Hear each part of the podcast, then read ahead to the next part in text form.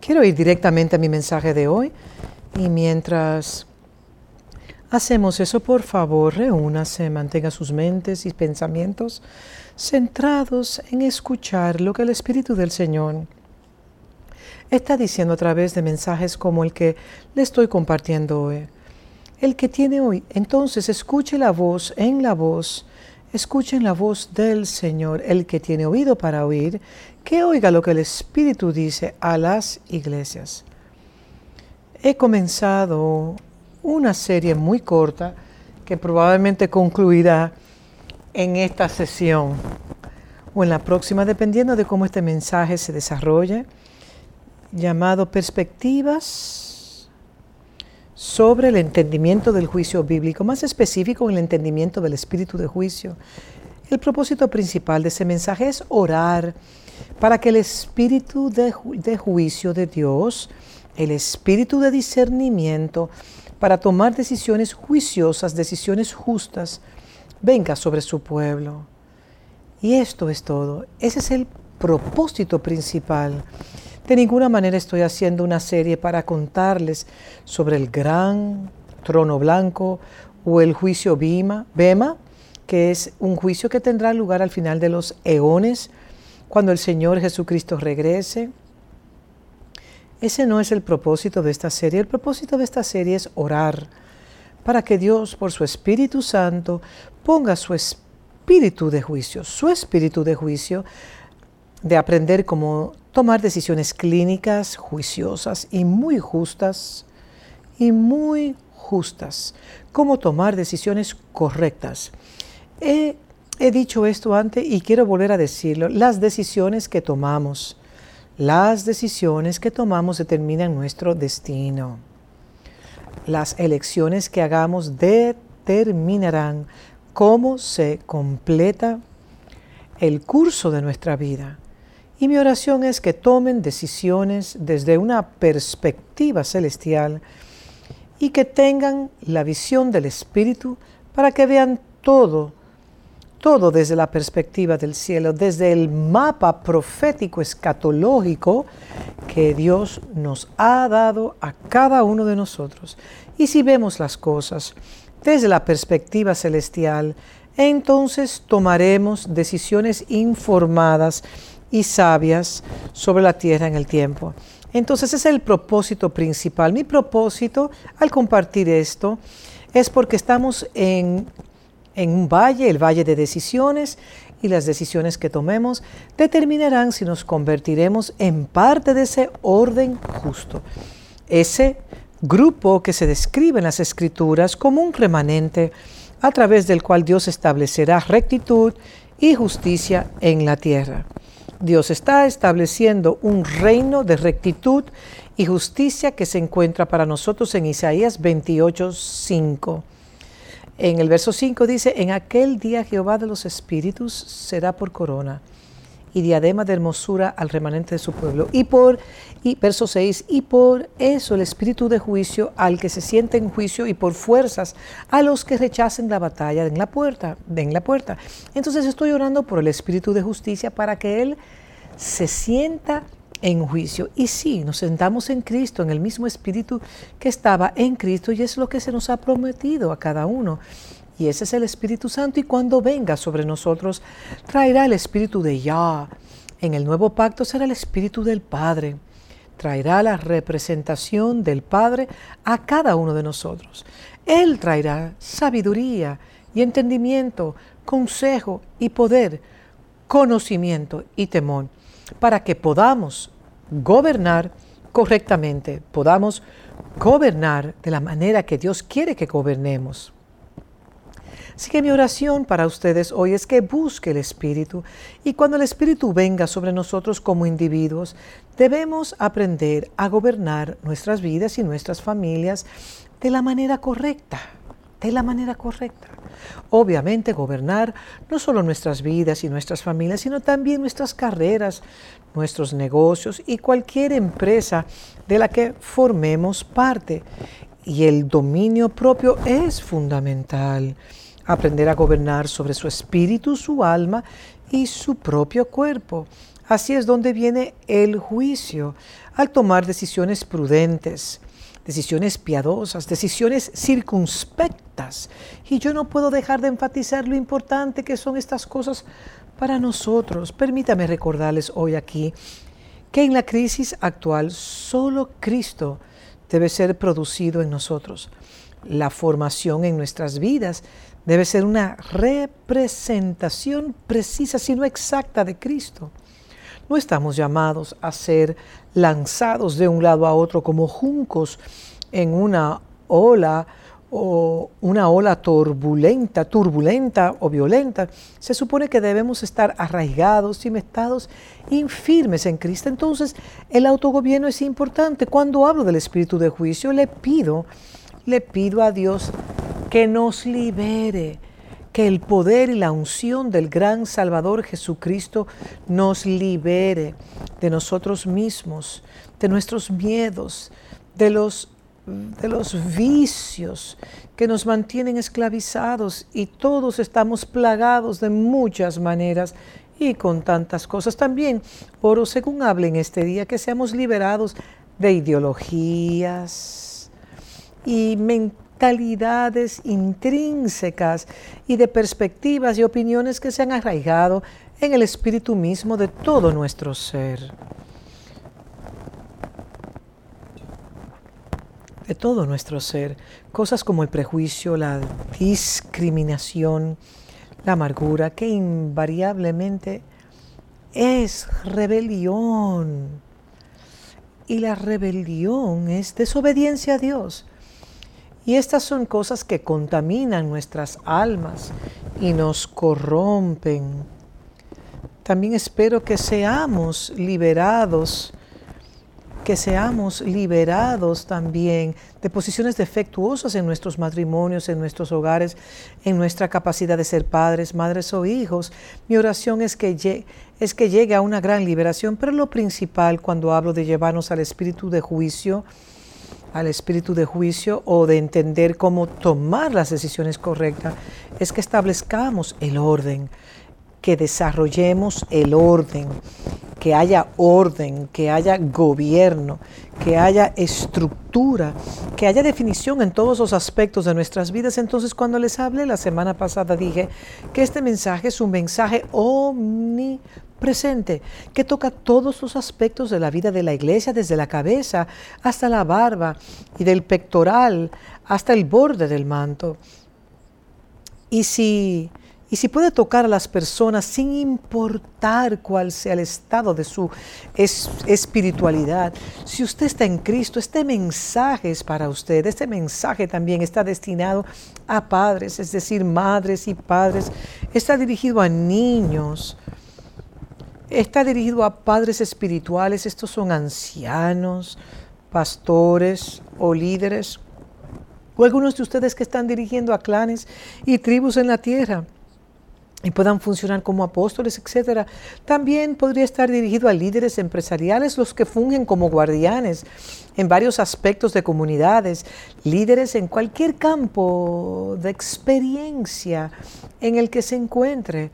También en el lenguaje bíblico se puede dirigir a personas que están en la escala de liderazgo, personas que conocemos, como jefes de comunidades, como reyes y presidentes, ministros de gobiernos, eh, ministros de portafolios de gobiernos, etc. Este mensaje es para la vara y para, el, y para el callado, simbólicamente, emblemáticamente representa o expresada a través de aquellos que tienen la vara en la mano y el callado. Entonces he hablado mucho sobre esto y mi objetivo final es que nosotros que queremos afinar y perfeccionar y pulir nuestras habilidades para juzgar, primero debemos entender que el juicio viene cuando estamos familiarizados con la palabra de Dios. Hablaré un poco más de eso, sobre eso hoy. Y tiene que aprender cómo ser bautizado en la palabra de Dios.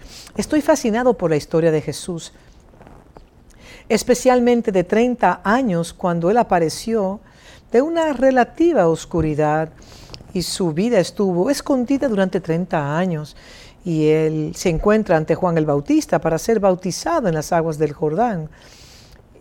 Y, mientras está de pie ante Juan, Juan dice, no, puedo bautizarte, eres de quien he estado hablando y he estado preparando el camino para ti. Y Jesús, que ahora, que ahora es el verbo encarnado, el preexistente que se ha hecho existente, el prehistórico que es ahora el Jesús histórico, le dice a Juan, le dice a Juan, solo hazlo para que se cumpla toda justicia. Y yo lo parafraseo, solo, solo hagámoslo, hagámoslo por el bien de la justicia. En otras palabras, llevemos la compatibilidad a un orden celestial. ¿Y qué estaba haciendo Jesús?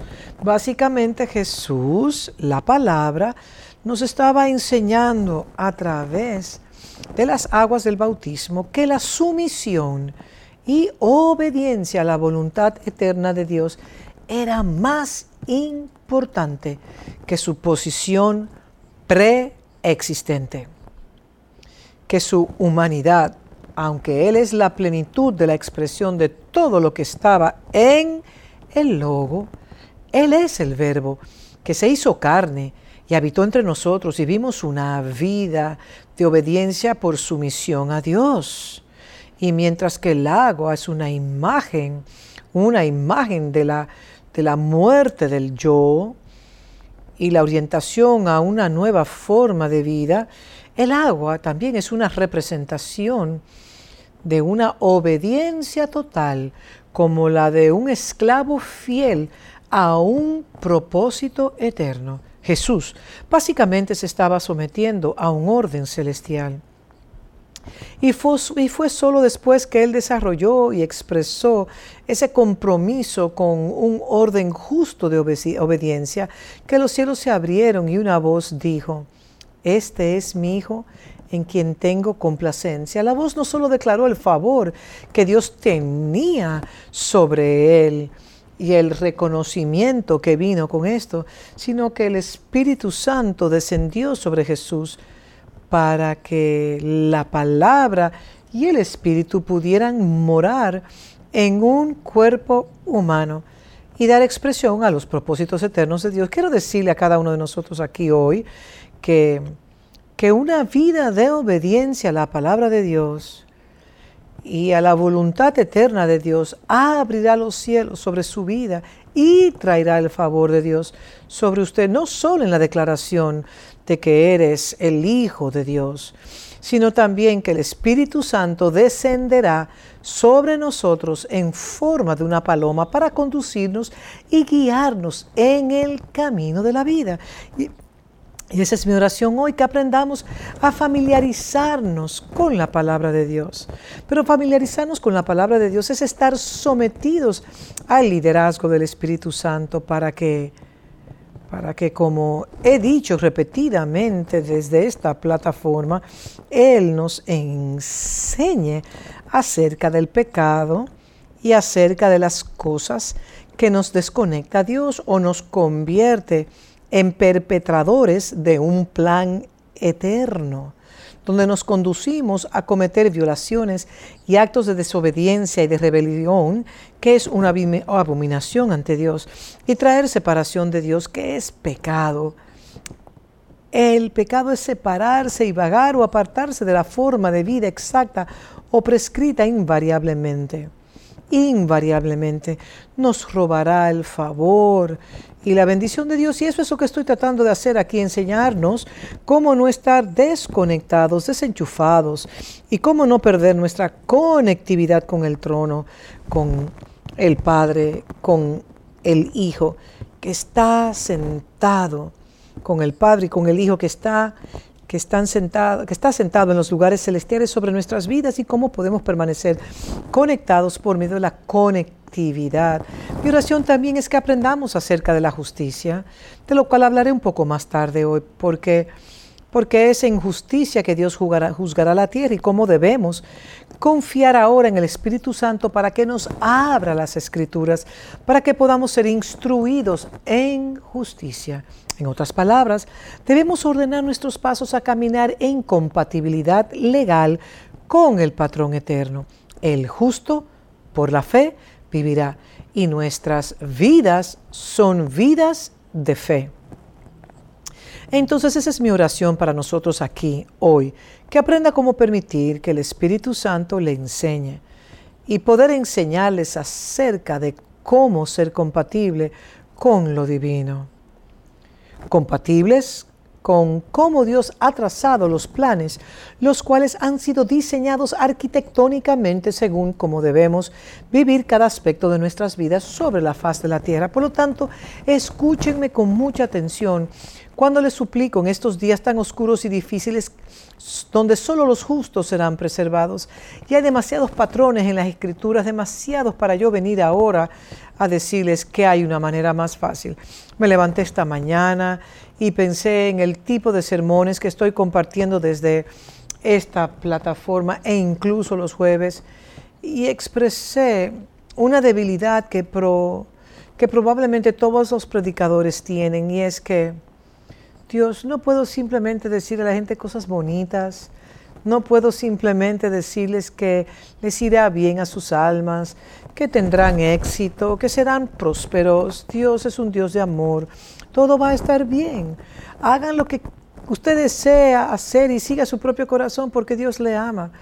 Y el Espíritu Santo me incitó muy, muy gentilmente y me dijo, Tamo, cumple con el mandato que tienes.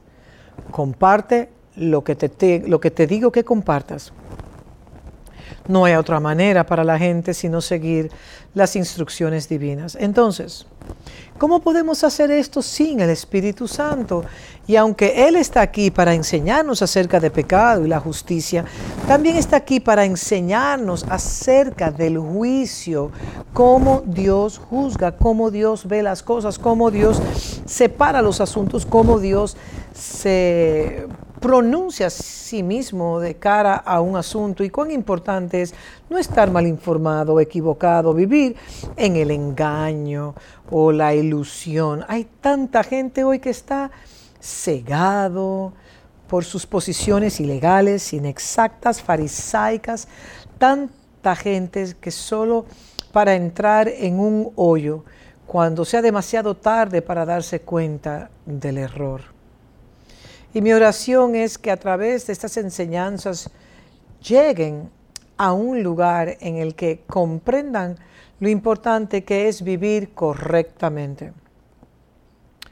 Ahora, la semana pasada comencé enseñándoles que si, que si bien queremos estar familiarizados con la palabra de Dios, al estar conectados con el Espíritu Santo, nuestro objetivo final es perfeccionar las habilidades del discernimiento espiritual, donde seremos tan prudentes, tan sabios, tan sabios. Estoy tratando de encontrar las palabras correctas, tan llenos de entendimiento divino, que habremos entrenado nuestros sentidos para discernir para entrenar a nuestros sentidos para discernir correctamente. Y, discernir correctamente, en otras palabras, Dios está produciendo un hombre espiritual en la tierra. Un hombre espiritual en la tierra y ese es varón y hembra, es una persona que discierne. Dios está preparando un pueblo en la tierra, varón y hembra, para que puedan discernir. Y ese es el hombre espiritual, ese es el hombre espiritual ese hombre espiritual ha llevado su espíritu, alma y cuerpo humano a un lugar de sinergia, de compatibilidad, ha conectado y ha traído eh, gobierno a su existencia en la tierra y esa persona es gobernada por el Espíritu de Dios que revela el corazón, la mente y los pensamientos de Dios para cada uno de nosotros. Y es así como la mente de Cristo, la mente del Espíritu de Dios para con cada uno de nosotros. Así que, eh, y mi oración hoy por ustedes es que lo entiendan, pero una de las cosas que Dios hace al desarrollar al hombre espiritual, que es cada uno de nosotros, es que Él coloca líderes sobre cada uno de nosotros. Y una de las formas en que Dios nos ayuda a tomar decisiones acertadas es que la tomemos no solo como individuos, sino como comunidades. Voy a hacer énfasis, voy a enfatizar eso, pero permíteme dar un paso atrás y decir algo aquí. Uno de los juicios que caerá sobre la iglesia es un juicio de independencia e individualismo. Dios nunca tuvo la intención de que la iglesia funcionara de manera independiente, aislada, separada, casi esquemática o singular. Cuando digo singular me refiero a que cada hombre hace lo que bien le parece. Y le dije esto cuando hablamos la semana pasada sobre el libro de jueces, el cual cubre un periodo de unos 400 años de historia. Y Dios, en ausencia de un rey, les dio jueces al pueblo de Israel después del liderazgo, después de la muerte de Josué, quien los condujo a través del Jordán. Cuando él murió después de sus 30 años de liderazgo, la Biblia nos dice que la tierra no tenía líderes y Dios tuvo que nombrar jueces en ciclos de tiempo para traer orden, gobierno y establecimiento de sus propósitos en la tierra.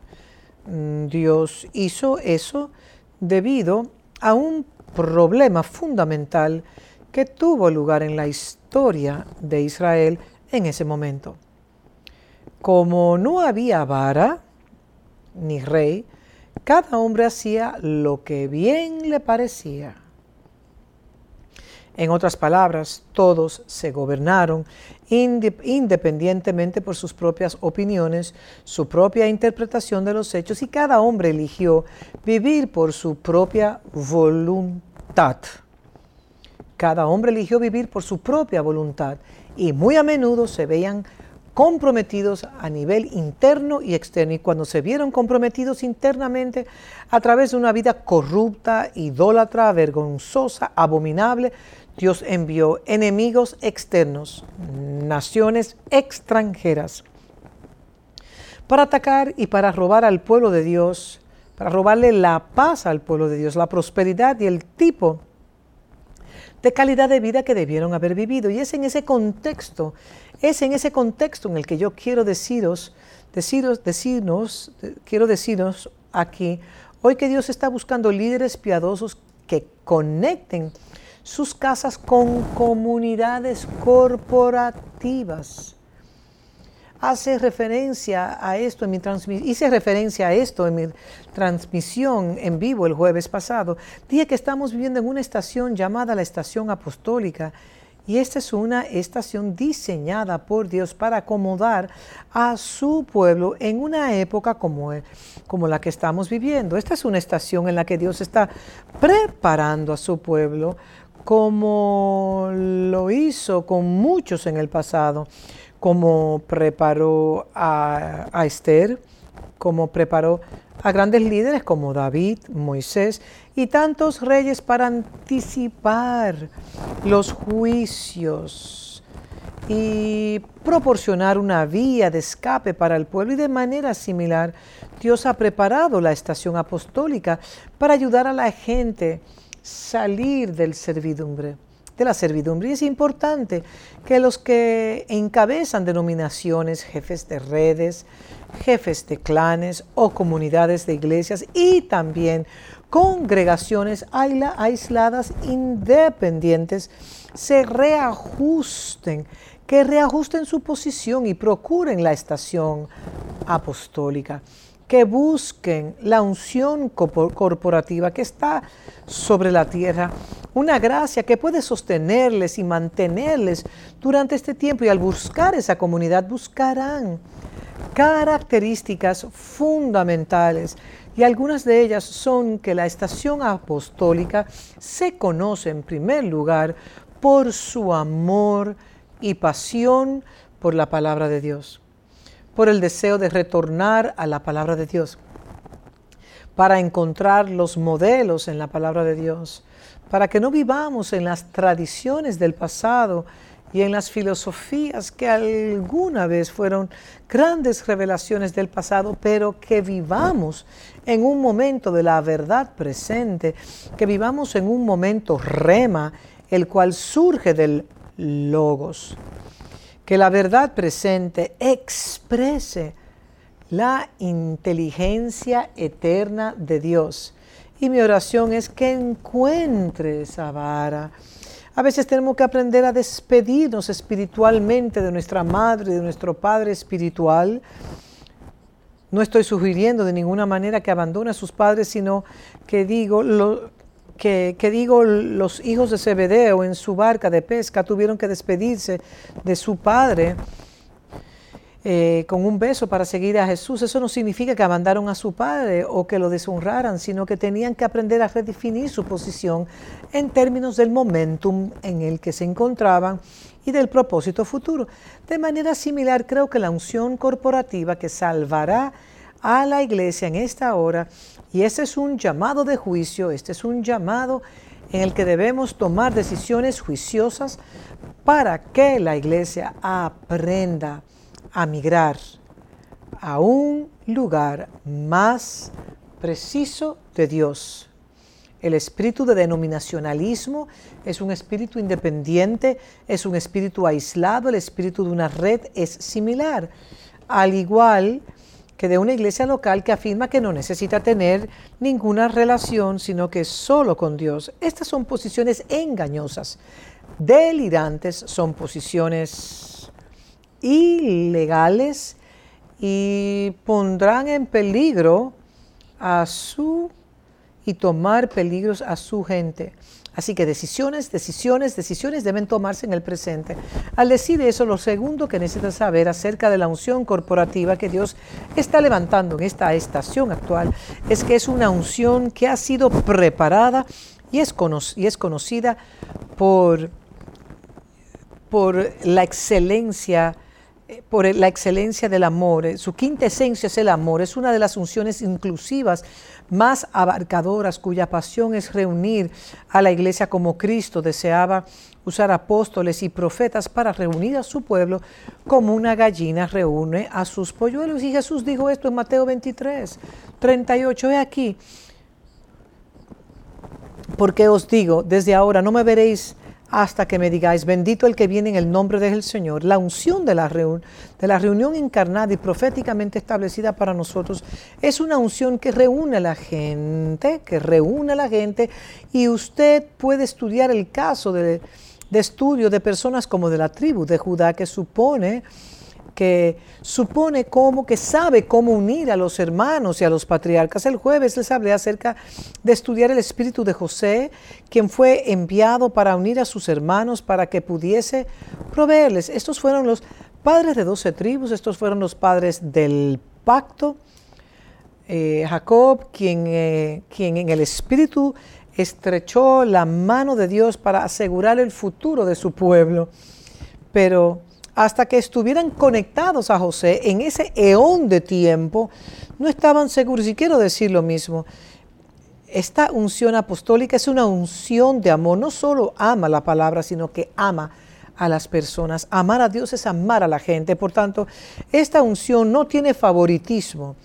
Dios no muestra favoritismo en esta unción. Eso es lo que dijo el apóstol Pablo en Galatas 4, de lo cual les hablé en Gálatas 4 y en Primera de Pedro 1, 17, se dará cuenta que Dios es un Dios sin parcialidad. Y la unción apostólica es una unción representativa que viene a representar la gracia de Dios y mostrar que si vamos a hacer juicios correctos en esta estación actual, entonces no podemos hacer prejuicios o tener parcialidad. Cuando digo prejuicios, me, refiero, a que no puede haber ninguna forma de prejuicio en la estación apostólica. El prejuicio donde usted elige su comunidad por el color o la raza o la cultura. Tal vez, tal vez pueda elegir un idioma que usted entienda, pero ese idioma no debe de hacer de usted un prejuicio que lo mantenga dentro de un cierto esquema de cosas, un cierto contexto que lo seccionará a usted a solo querer estar con su unidad homogénea, con su grupo de personas. Y estas son cosas que debemos entender que que cuando hablamos del espíritu de juicio en el tiempo apostólico, no hay que mirar a ningún hombre según la carne. No puede mirar a ningún hombre basado en su linaje, su genealogía, sino que tiene que ver a todas las personas por igual con el amor de Dios. Esta unción salvará al mundo. Si la entendemos, salvará al mundo. Si ve esta unción, si ve esta unción, nunca verá blanco y negro o sombras de grises. Ya no verá nadie a través de los lentes de la raza, la cultura, el idioma, si es de una tribu o el tribalismo, es gran, un gran problema en Sudáfrica. Ya no verá a las personas según su idioma o en algunos contextos según los niveles de participación social y económico que tengo. Veremos a todos los hombres a través de los ojos de Dios y será un espíritu de juicio verdadero que vendrá sobre la tierra. No habrá desigualdades de género como el tipo de odio de género que encontramos en Sudáfrica actualmente. Entonces, si bien tenemos odio racial, también tenemos odio de género, también tenemos tensiones ideológicas en este país. Veo cómo hablan los cristianos, los creyentes, cómo tuitean, cómo comentan acerca de decisiones y puede ver el racismo en su máxima expresión. Y no podemos tener esto. Desigualdades de género, vemos tantos prejuicios culturales y no podemos tener nada de eso. Así que cuando hablo de juicio, tenemos que producir un hombre en la tierra como un cordero que enmudece ante sus acusadores, que cuelga desnudo ante los que lo han juzgado. Tenemos que llegar a un lugar donde hay amor incondicional, amor incondicional en nuestra vida. Entonces cuando hablo de la comunidad a la que debemos ingresar, ese es el tipo de comunidad de la que les hablo, como le dije en el, el jueves pasado. José no pudo contener ni una pizca de amargura contra sus hermanos. Fue traicionado, fue traicionado y despojado de al menos 13 años de su vida con su padre y en su propia tierra natal. Tenía al menos 30, 30 años cuando se convirtió en un hombre influyente en Egipto y fue, y fue vendido a los 17 años de edad, en una edad muy temprana. Sin embargo, le dijo a sus hermanos, ustedes no me vendieron y no les guardo rencor ni amargura ni enojo en su contra. En otras palabras, yo le amo incondicional, vengan, seamos Seamos íntimos, yo les protegeré, yo les alimentaré, les preservaré. Esta es la unción apostólica. Y esta unción va a dominar. Una de las características por excelencia de esto, la quintesencia de esto es que incluso los matrimonios que hayan tocado fondo serán tocados y sanados cuando entre el espíritu del que estamos hablando. Y mi oración es que si queremos ver la salvación en países que están tan divididas racialmente como, los, como Sudáfrica, los Estados Unidos, de América, eh, Europa, que están tan divididos racial y culturalmente, y África está dividido por el tribalismo y demás. Solo entonces podremos entender el espíritu de juicio cuando lleguemos a la posición a la que Dios está llamando a la iglesia en el presente. Por favor, escuche lo que el Espíritu de Dios dice. Y entonces necesitamos entrar en una unción corporativa. Pero para entrar a la unción corporativa es conectarnos con la gracia de los apóstoles. He sido reticente al decir estas cosas en el pasado. He sido, he sido muy tímido para hablar abiertamente sobre el oficio y la autoridad de los apóstoles. Pero déjeme decirles, cuando puede estudiar la relación de Timoteo y Pablo, como les hablé la semana pasada, para comprender que hay una unción apostólica que trae gracia gubernamental a la iglesia y habrán líderes de comunidades que van a liderar sus comunidades y van y tomar decisiones juiciosas que se convertirán en decisiones justas, porque Dios va a juzgar al mundo con justicia, no con prejuicios, no con desigualdades, no con parcialidad, sino que Él va, Él va a juzgar a la iglesia en justicia. Y la justicia es una posición eterna que no está atrapada por con todo el rollo de, rollo de cómo, de cómo dividimos a las personas en la tierra. Dios ve todo desde una perspectiva eterna. Si vamos a llegar a ese punto, entonces las congregaciones deben saber cómo conectarse a las comunidades que están disfrutando de esta unción corporativa en este preciso momento, la cual es exhibida y conocida como la estación apostólica. Pero en segundo lugar, debe conectarse con apóstoles legítimos. Estos no son individuos que llevan títulos enormes, que son autócratas, autócratas y dictadores e individuos engreídos, egocéntricos, egoístas, que empujan en, que empujan en vano sus propias agendas, etcétera estos son individuos que están vendidos a Cristo. No viven para sí mismos, solo viven para promover a Cristo en la tierra. Y Pablo le habla a Timoteo y le dice, necesitas estudiar a las personas como yo para que sepas cómo liderar tus comunidades. Y leí eso para ustedes la semana pasada, se los leí la semana pasada. Pablo dice, sí, Pablo dice, si me estudias, sabrás cómo representar a Cristo. Sígueme tal, tal como yo sigo a Cristo. Imítame tal como yo imito a Cristo. Esto es en lo que llamamos lo cristocéntrico, un enfoque centrado en Cristo donde no se trata de que Timoteo adore a Pablo, sino que Timoteo está estudiando al Cristo en Pablo para que el Espíritu de Cristo pueda ser emulado y, distribuido a las congregaciones que Timoteo, un obispo supervisor, podría cuidar.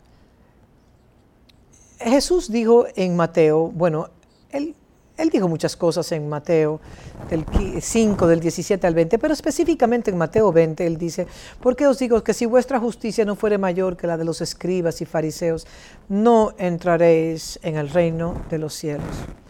Lo que está diciendo aquí es que lo que Dios está, lo que Dios está buscando no solo son cambios de comportamiento, Ahora, no estoy sugiriendo de ninguna manera que el comportamiento no sea una parte integral del espíritu de juicio y del espíritu de representación exacta en la tierra.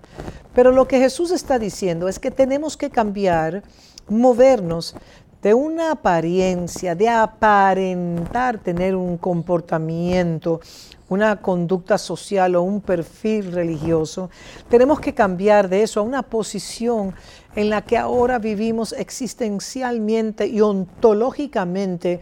En otras palabras, debemos comenzar a vivir nuestras vidas por medio de un estado de existencia, no por un comportamiento, sino por un estado, una condición. La representación misma de nosotros debe de ser compatible, tan alineada con la forma de existencia de lo eterno, que ya no se trata del perfil de comportamiento o de presentación, sino de cómo estamos posicionados en nuestro ser interior para funcionar como la representación de Dios. En otras palabras, no estamos aquí para montar un espectáculo, estamos aquí para hacer todo lo que Dios diseñó que fuésemos. Este es el estado de existencia. Y cuando Dios nos mira, nos va a mirar para ver si cumplimos, no nos va a mirar para ver si cumplimos o llenamos todos los, los cheques, los, los cotejos de una lista, sino que Él nos va a mirar y decir, esa persona, la forma en que él o ella vive, es exactamente la forma en que diseñó, que, mis, que diseñé que mis hijos o mis hijas vivan. Ese es ese es el estado de existencia, esa es la justicia. Entonces la justicia es un estado de existencia, no simplemente un perfil de comportamiento social. Eso es muy importante. Y eso viene cuando aprendemos a seguir las enseñanzas que provienen de la palabra de Dios. Eso es lo que el escritor de Hebreos, en Hebreos capítulo 5, bueno, si Pablo fue que lo escribió, o quien, cual quien sea, en Hebreo, eh, está hablando acerca de, este hombre llamado Melquisedec en Hebreos 5.9, en Hebreos 5.9, y acerca de esto tenemos mucho que decir y difícil de explicar. En el verso 11, por cuanto os habéis hecho tardos para oír, porque debiendo de ser ya maestro, este libro fue escrito para líderes de comunidades y obviamente los miembros de esas comunidades también debieron haber estado bien desarrollados para enseñar la palabra. Después de tanto tiempo, ¿tenéis necesidad de que se os vuelva a enseñar cuáles son los primeros rudimentos de la palabra de Dios? ¿Cómo ser la boca de alguien, un mensajero, el portavoz, un representante de Dios? Ya habéis llegado a ser tales que tenéis necesidad de leche y no de alimento sólido. Y todo aquel que participa de la leche es inexperto en la palabra de justicia porque es niño. Pero el alimento sólido es para los que han alcanzado madurez, para los que por el uso tienen los sentidos ejercitados. Eh, sentidos entrenados, desarrollados, eh, disciplinados en el discernimiento del bien y del mal. Y ahora esto es lo que Pablo está diciendo. Él está diciendo que tiene que llegar una etapa en todas nuestras vidas, especialmente en el cuerpo de Cristo, en la que no podemos vivir para siempre en lo básico, en las cosas simples, eh, relacionadas con nuestra fe. Y lo describe como leche, tanto como la leche es absolutamente necesaria para el crecimiento y desarrollo de uno, y en los días formativos de nuestras vidas en la tierra, como niños pequeños, necesitamos leche. Y en ella están todos los nutrientes necesarios y fundamentales para nuestra edificación, nuestro crecimiento, nuestro desarrollo hasta, hasta la edad adulta. Pero pero al mismo tiempo Pablo dice que ya es hora de que empecemos a aprender cómo comer carne para que podamos ejercitar nuestras habilidades y nuestro sentido para discernir el bien y el mal. Y ese es el mayor desafío en la iglesia de hoy. La gente no quiere, la gente no quiere crecer, la gente no quiere madurar, la gente no quiere aprender a crecer en la palabra para ejercitar en la toma de decisiones prudentes. Y, sabe, Pablo está hablando de Melquisedec. Ahora bien, Melquisedec, según el libro de Hebreos, en primer lugar es llamado Hijo de Dios y en segundo lugar es llamado sacerdote del Dios Altísimo y en tercer, tercer lugar es llamado Rey de Justicia. Entonces esta persona en primer lugar, está en un estado de existencia que en ese estado está conectado con Dios en el cielo. Procede de Dios. Él es el descendiente de Dios y sí, puede que sea una figura histórica, mística, pero es una poderosa representación de Dios en la tierra. Él es la conexión entre el cielo y la tierra, pero también funciona en un alto nivel de sacerdocio el sacerdocio del Dios Altísimo y sabe en ese contexto que alimenta a personas como Abraham para que ellos como Abraham puedan involucrar a los reyes en la tierra. Podría entrar con, en acuerdos de pacto con reyes y así sucesivamente. Pero como sacerdote aportó una dimensión sacra y en el antiguo pacto los sacerdotes eran famosos por brindar seguridad territorial. Cuando un sacerdote estaba en una tierra, creían que venía una presencia sacra que traía seguridad y protección sobre una tierra. Y así cuando el, el escritor de Hebreo está hablando de Melquisedec, está hablando de un hombre que es un caudillo territorial porque exigía respeto y soporte de los cielos. Él trae una dimensión de los cielos en la tierra tanto así que grandes hombres como Abraham, como Abraham, podían ser alimentados con vino y pan. De modo que incluso si no tenía una patria o un reino o un ejército, usted podía ser muy poderoso al estar conectado y los reyes le temían y respetaban. Usted conoce la historia de Abraham. En segundo lugar, era rey de una región llamada Salem, que más tarde se llamaría Jerusalén, que significa Jerú sobre Salem, Dios sobre la paz, la prosperidad. En otras palabras, traía un gobierno, un orden gubernamental, un orden jurisdiccional. Y Pablo está diciendo, ni siquiera puedo hablarle de estas cosas porque siempre quieren cosas simples. Me roban la oportunidad de decirles cómo, cómo, eh, penetrar el cielo y la tierra me roban el poder de desempacar y descifrar los misterios encerrados en personas como Melquisedec simplemente porque no han ejercitado el discernimiento. Y eso se debe principalmente a que eligen la leche en lugar de alimentos sólidos. Y saben cómo la iglesia de hoy ha incumplido hasta el punto en que ahora dejamos que los psicólogos nos digan, ¿Qué debemos enseñar a la gente durante 20 minutos, que debemos enseñar por 20 minutos porque es su periodo de concentración que puede manejar.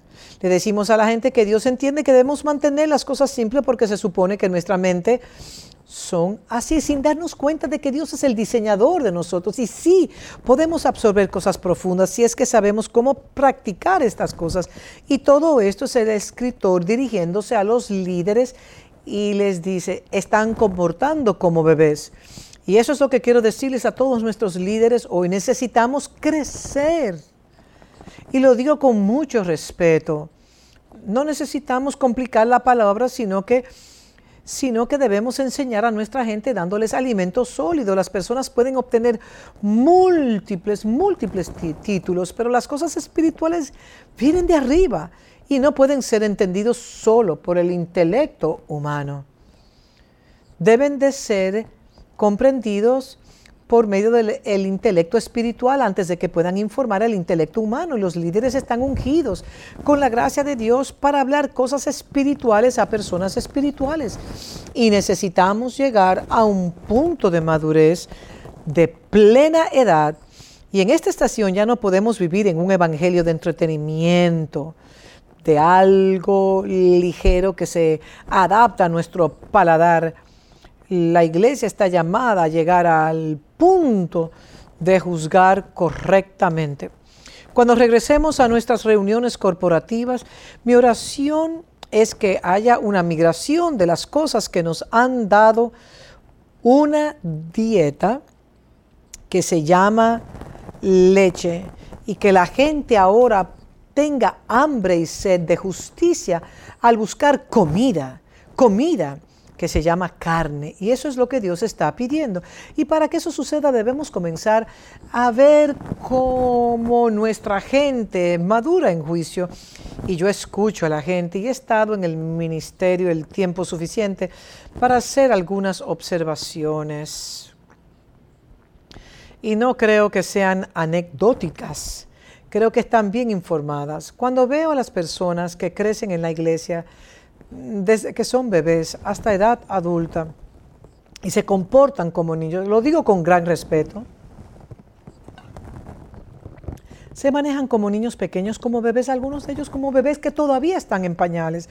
Cuando se trata de cosas espirituales, me rompa el corazón cuando no podemos tomar decisiones tan simples como saber cómo elegir la pareja adecuada en la vida, cómo tomar decisiones buenas en nuestras finanzas, cómo conocer y discernir el espíritu de las tinieblas, de las, de las actividades de nuestras vidas. No sabemos cómo decirle a, a Satanás, apártate de mí, cuando escucha la voz de un Pedro que trata de convencerle de lo contrario cuánto necesita crecer la iglesia, cuánto necesita la iglesia crecer. Una de las historias más hermosas de las escrituras en Génesis 30, que sobre Jacob, un patriarca, un gran líder, que nos enseña cómo manejar su rebaño, cómo ser productivo con el ganado que está pastoreando.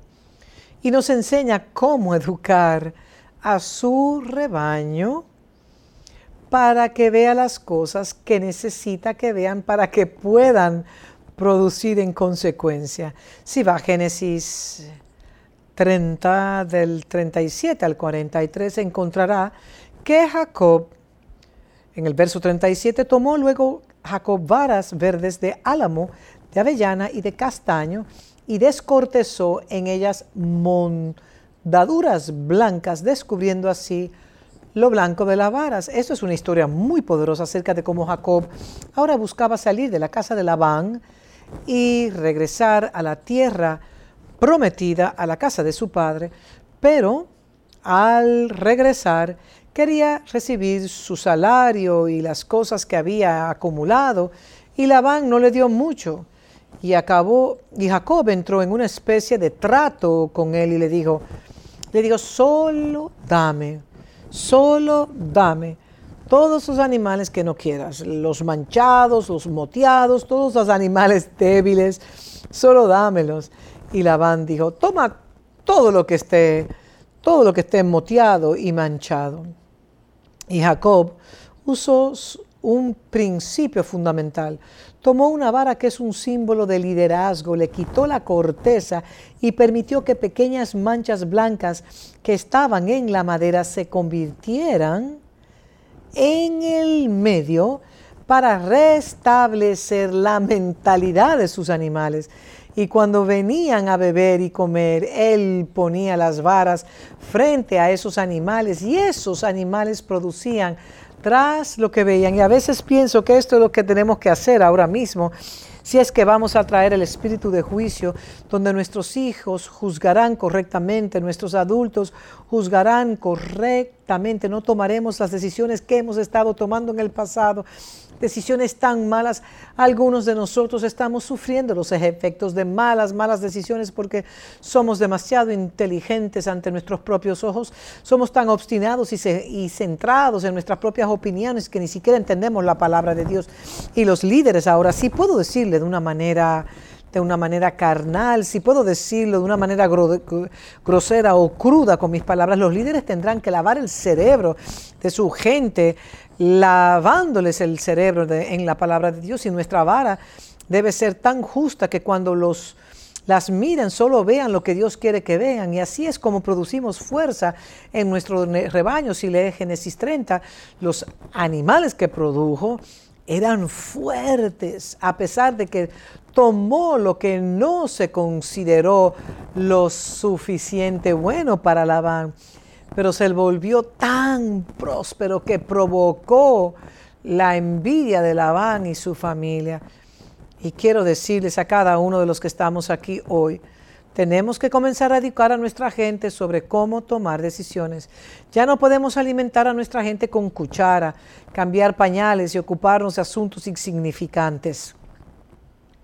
Sé que todos, todos enfrentamos desafíos de diferentes maneras, pero ya no podemos ser bebés. Escúchame, iglesia, ya no podemos ser bebés. Necesitamos un grupo de personas maduras en la tierra y los líderes tienen que guiar a su gente, conectándolos a unciones corporativas dentro de las comunidades apostólicas y trayendo el espíritu de juicio de regreso a la tierra el espíritu de Daniel, del cual hablaré si el tiempo me lo permite. Veremos lo que la Biblia dice en Hebreos 4:11.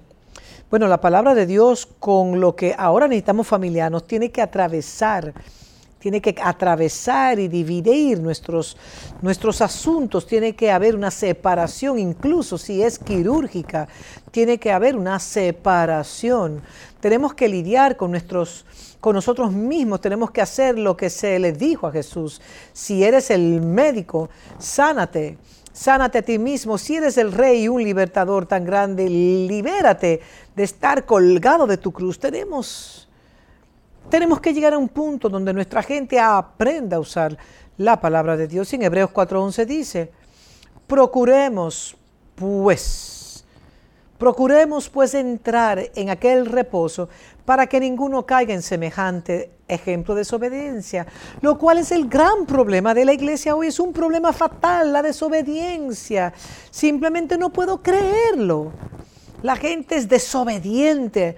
Algunas personas están en crisis financieros, pero se niegan a diezmar, se niegan a ahorrar a Dios, se niegan a seguir el camino de Dios, pero quieren limosnas y quieren milagros, pero se niegan se niegan al seguir, se niegan al seguir el camino de Dios. Verso 12, porque la palabra de Dios es viva y eficaz. Algunas versiones dicen que es activa. Hay una, hay una energía en la palabra de Dios y es más cortante.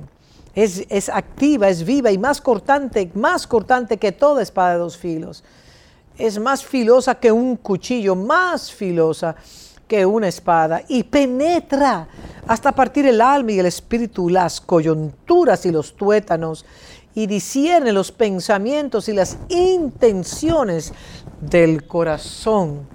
Y no hay cosa creada que no sea manifestada en su presencia. Antes bien, todas las cosas están desnudas y abiertas a los ojos de aquel a quien tenemos que dar cuenta. Eso es juicio. ¿Qué dice la Biblia aquí? La palabra de Dios expone todas las cosas. La palabra de Dios es como un escáner. Nos escanea. La palabra de Dios les mostrará todos los órganos de su cuerpo. La palabra de Dios puede exponer los pensamientos de las intenciones las intenciones de los pensamientos. La palabra de Dios puede separar los asuntos que están encerrados en su alma y los asuntos que están encerrados en su espíritu. La palabra de Dios puede hacerlo como Él puede separar las articulaciones de la médula. La palabra de Dios discierne los pensamientos y las intenciones. Y quiero decirles a todos los que estamos aquí hoy que la palabra de Dios es el medio por el cual juzgamos es punzante, penetrante, discierne, separa los asuntos. Y algunos de nosotros necesitamos volver a la palabra de Dios. Medimos todo, medimos todo por la palabra de Dios. Es nuestro modelo, es nuestro canon, es nuestro estándar, es nuestra vara, nuestro, nuestro gobernante, es el orden constitucional, es nuestra jurisprudencia, es nuestro todo es nuestro todo. Y quiero decirle a la iglesia hoy que tenemos que empezar a aprender a usar la espada. Las armas de nuestra guerra no son carnales, sino espirituales. Y si sabe cómo usar la palabra, lo sacará de problemas, especialmente en esta crisis. Esta palabra le sostendrá, le preservará, le guardará. Tenemos que prestar atención a leer y escuchar la palabra de Dios. Pero tiene que haber un bautismo de la palabra de Dios. No puedo dejar de enfatizarlo. Y esto no es solo leer la palabra, es oír a los maestros, oír a los apóstoles. Los pastores y líderes de casas necesitan estar conectados a la gracia apostólica, a la doctrina de los apóstoles, a la sana doctrina que es la doctrina de Cristo que, le, que lo traerá de regreso a la mente de Cristo y lo reconectará con el Espíritu de Dios que representa la plenitud de la deidad para cada uno de nosotros. No puedo enfatizar lo suficiente cuán importante es para nosotros no solo estudiar la palabra de Dios, leer la palabra de Dios, meditar en la palabra de Dios, sino oír, conectarnos, conectarnos, estar enchufados, estar unidos Jesús fue lavado en la palabra. Él era la palabra, pero eligió ser lavado en la palabra mediante, mediante un bautismo en el Jordán. En otras palabras, llegó a un lugar de absoluta sumisión a todo lo que él representaba. Del mismo modo, debemos hacer lo mismo. Debemos hacer lo mismo se está llevando a cabo un juicio en la tierra y el juicio será un juicio donde la palabra de Dios juzgará todas las cosas. Y nosotros como personas que disciernen debemos ser, de ser juiciosos en cómo lo hacemos. Permítale Santiago 1.22, Santiago 1.22, pero ser hacedores de la palabra y no tan solamente oidores, engañándoos a vosotros mismos. Mucha gente dice creemos, pero no lo hacen y si usted no hace lo que oye, usted se engaña es un iluso. Usted ha sido asaltado, secuestrado. Esos son los lugares muy peligrosos, verso 23. Porque si alguno es oidor de la palabra, pero no hacedor de ella, es semejante al hombre que considera en un espejo su rostro natural, pero él que se considera a sí mismo y se va y luego olvida cómo era. La palabra de Dios nos dice quiénes somos, nos habla de nuestro estado de existencia, nos dice que nuestra verdadera identidad, nuestro origen en Dios, el que el quien tienes tan importante aquí. Verso 23, más el que mira atentamente a la perfecta ley, la ley de la libertad, y persevera en ella, y se queda ahí, acampa allí, hace su habitación allí, eh, permanece marinándose, bautizándose, se bautiza en ella, no siendo oidor olvidadizo, no, no mira algo y sale y luego adopta otra posición, no, no podemos adoptar una posición de bipolarismo eh, que, que somos una sola persona en la iglesia o cuando leemos la Biblia, pero cuando salimos allá afuera nos comportamos totalmente opuesto a eso. Esto es importante, no podemos adoptar posiciones neutrales, posiciones agnósticas, no podemos ser bipartidistas en nuestros puntos de vista, cortando y pegando lo que escuchamos del mundo con, con el mundo sino hacedores de la palabra. Este será bienaventurado. Bienaventurado en lo que hace. Verso 26, si alguno se cree religioso entre vosotros y no refrena su lengua, sino que engaña su corazón, la religión del tal es vana. Es inútil, obsoleta, está eliminada, ha sido destruida. La religión pura y sin mancha delante de Dios el Padre es esta, visitar a los huérfanos y a las viudas en sus tribulaciones y guardarse sin mancha del mundo. Estas son posiciones juiciosas que tenemos que adoptar, una parte muy compleja de las escrituras, pero la palabra de Dios refleja cómo debemos de comportarnos, nos dice cómo, quiénes somos.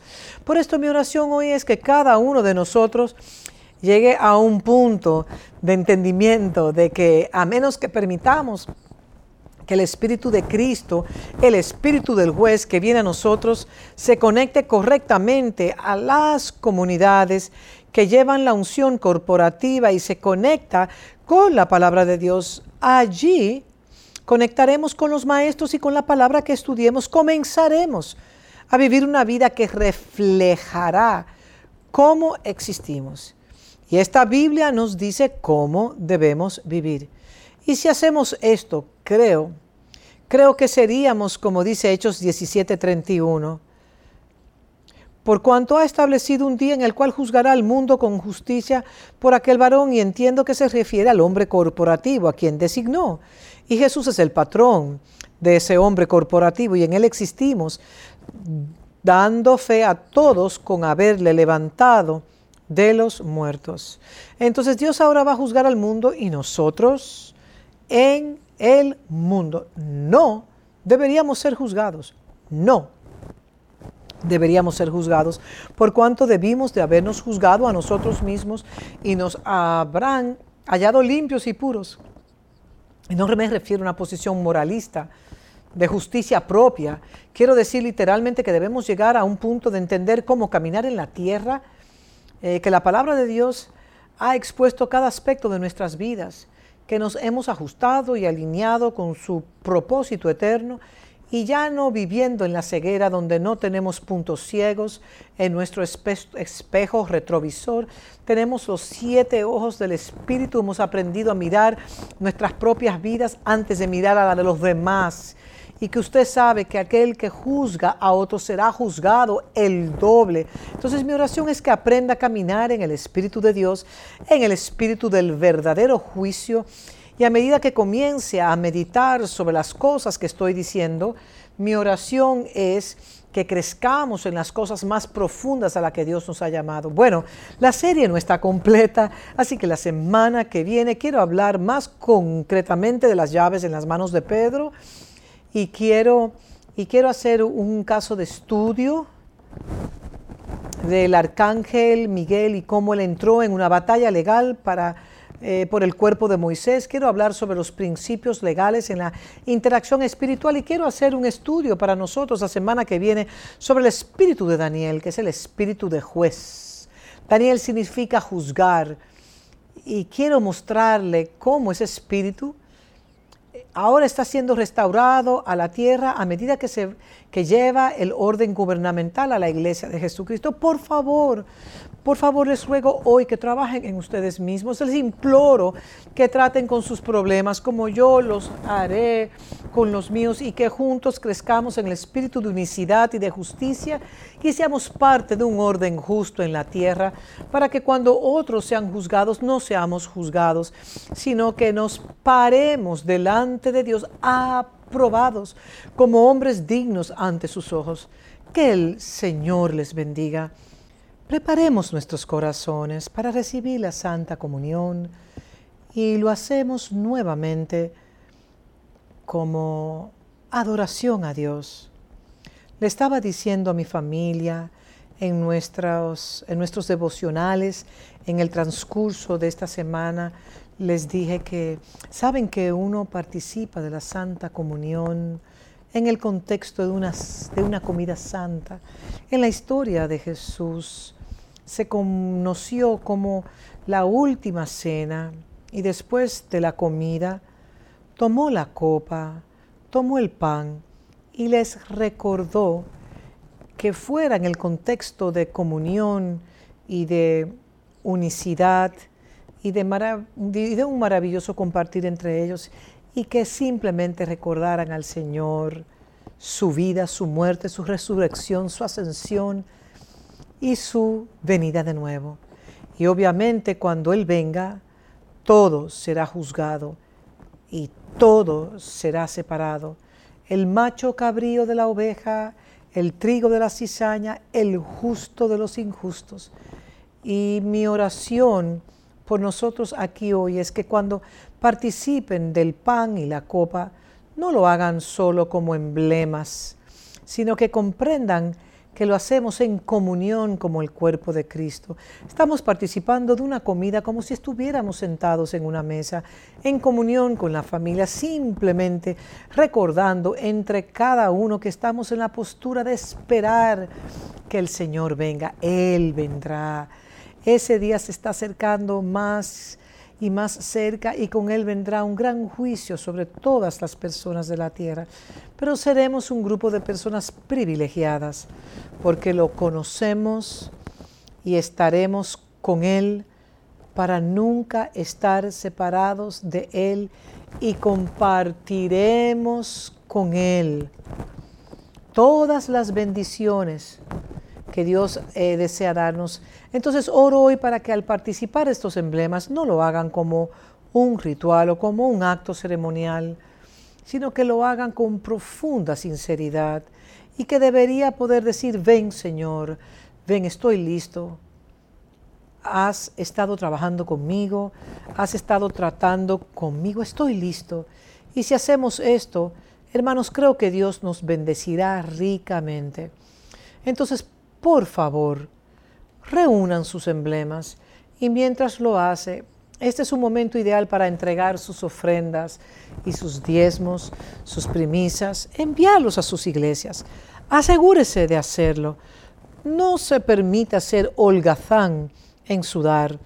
Su ofrenda es una expresión de su adoración. También sella sus ingresos y les protege de los ataques del enemigo. Y asegúrese de que sus iglesias estén bien cuidadas, de que sus pastores estén bien atendidos, que los que les dirigen estén bien cuidados, porque honramos la gracia, reconocemos la gracia, reconocemos cómo somos guiados y guardados.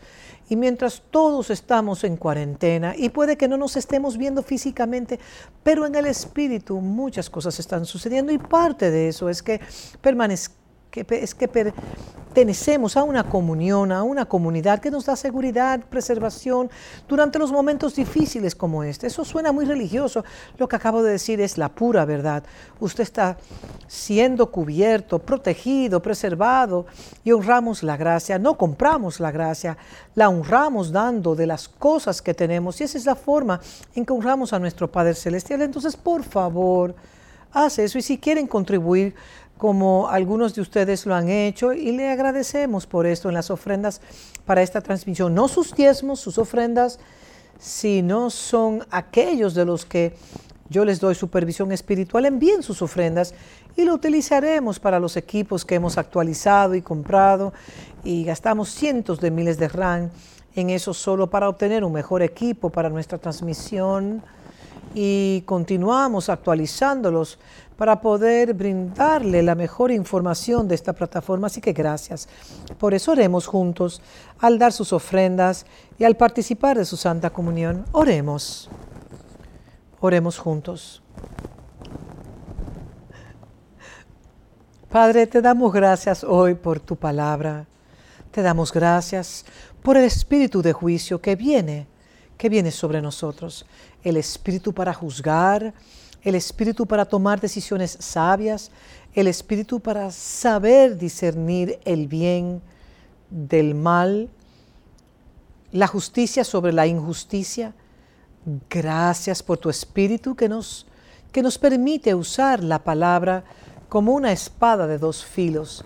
Y oro, oh Dios, que tu pueblo se convierta en un grupo de personas sabias en la tierra, lleno de entendimiento, lleno de prudencia, que tengamos una inteligencia que este mundo no conocería, que el conocimiento y el entendimiento estarán con nosotros, nosotros como lo fue con Salomón, que juzgó correctamente. Entonces, Señor, Hoy bendigo a tu pueblo, bendigo a todos y a cada una de las personas a las que están bajo la cobertura que nos has permitido proporcionar. Y aquellos que están siendo cubiertos por nuestras comunidades, los bendigo. Oro por el espíritu de Daniel, el espíritu de Cristo, el gran juez, venga sobre nosotros, tu pueblo. Oro por bendiciones que no, que nos enriquecen y no añaden tristeza que ya nos has dado en los lugares celestiales. Bendiciones que han sido selladas en tu sangre y a través del nuevo pacto. También pido Dios que durante este tiempo las personas aprendan a caminar en el justo orden de Dios. Que caminen en, en, el, en el verdadero juicio en la verdadera gracia, en, en sumisión a tu voluntad. Bendigo a tu pueblo. Señor, oro por seguridad para ellos, sin inmunidad, preservación de este virus llamado COVID-19. Y si ha habido alguno que haya sido infectado, que sus vidas sean guardadas, que sean guardadas, aunque hayan pasado por el fuego a través de la pestilencia, que sean guardados. Oh Señor, proteja a tu pueblo, a los muchos que necesitan protección de la crisis económica que está allá afuera y todos los peligros que vienen con ella. Y pido, oh Dios, que los trabajos sean preservados y que el aumento de las fructificaciones se convierta en una realidad en tu pueblo. Y la bendición con la que nos has bendecido sea siempre su porción. Oh, bendice a tu pueblo, Dios, guárdalos, para que tengan un testimonio en esta hora de oscuridad, muerte, que ellos puedan dar testimonio de cómo Dios los ha guardado. Los encomiendo a tu gracia, a tu paz, a, a tus provisiones y oro para que las bendiciones que enriquecen y no añaden tristeza sean la porción de tu pueblo. Al participar de estos emblemas no lo hacemos como un ritual, sino como si estuviésemos cenado junto contigo, festejamos con tu mesa, hemos comido tu palabra, hemos bebido de tu espíritu. Ahora, Padre, que estos emblemas siempre nos recuerden que tú vienes tú vienes por una iglesia justa, un pueblo que será parte de un remanente que busque establecer justicia y juicio sobre la tierra. Que tu gracia esté con nosotros. Padre, en el nombre de Jesús. Amén.